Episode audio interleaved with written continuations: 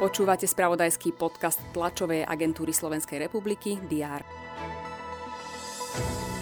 Štátni zamestnanci by mali dostať 500 eurovú odmenu. V Nemecku sa začal summit G7. Sagan je už po 8 raz víťazom národných cyklistických majstrovstiev.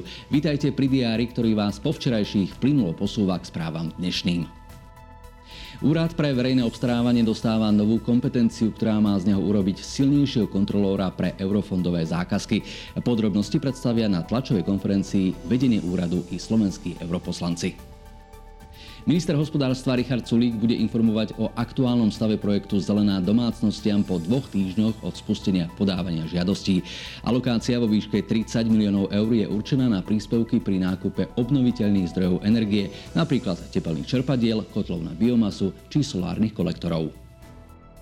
Na svojom 31. rokovaní sa zídu poslanci Košického samozprávneho kraja. V programe majú aj návrh na kúpu budovy, v ktorej sídli gymnázium Pavla Jozefa Šafárika v Rožňave. V súčasnosti prenajatý objekt by mal kraj kúpiť za 450 tisíc eur. Na post starostu Bratislavského starého mesta dnes oficiálne ohlási kandidatúru Matej Vagač, ale aj súčasná starostka Zuzana Aufrichtová.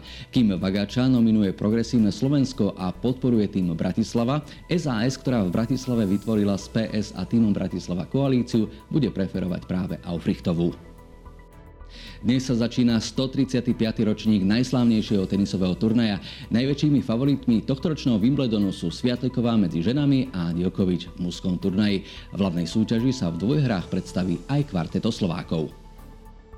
Nech vám pondelok dobre ubieha a nech sa vám darí. A čo sa podarí nám, to môžete sledovať v spravodajstve TASR na teraz.sk a TASR TV.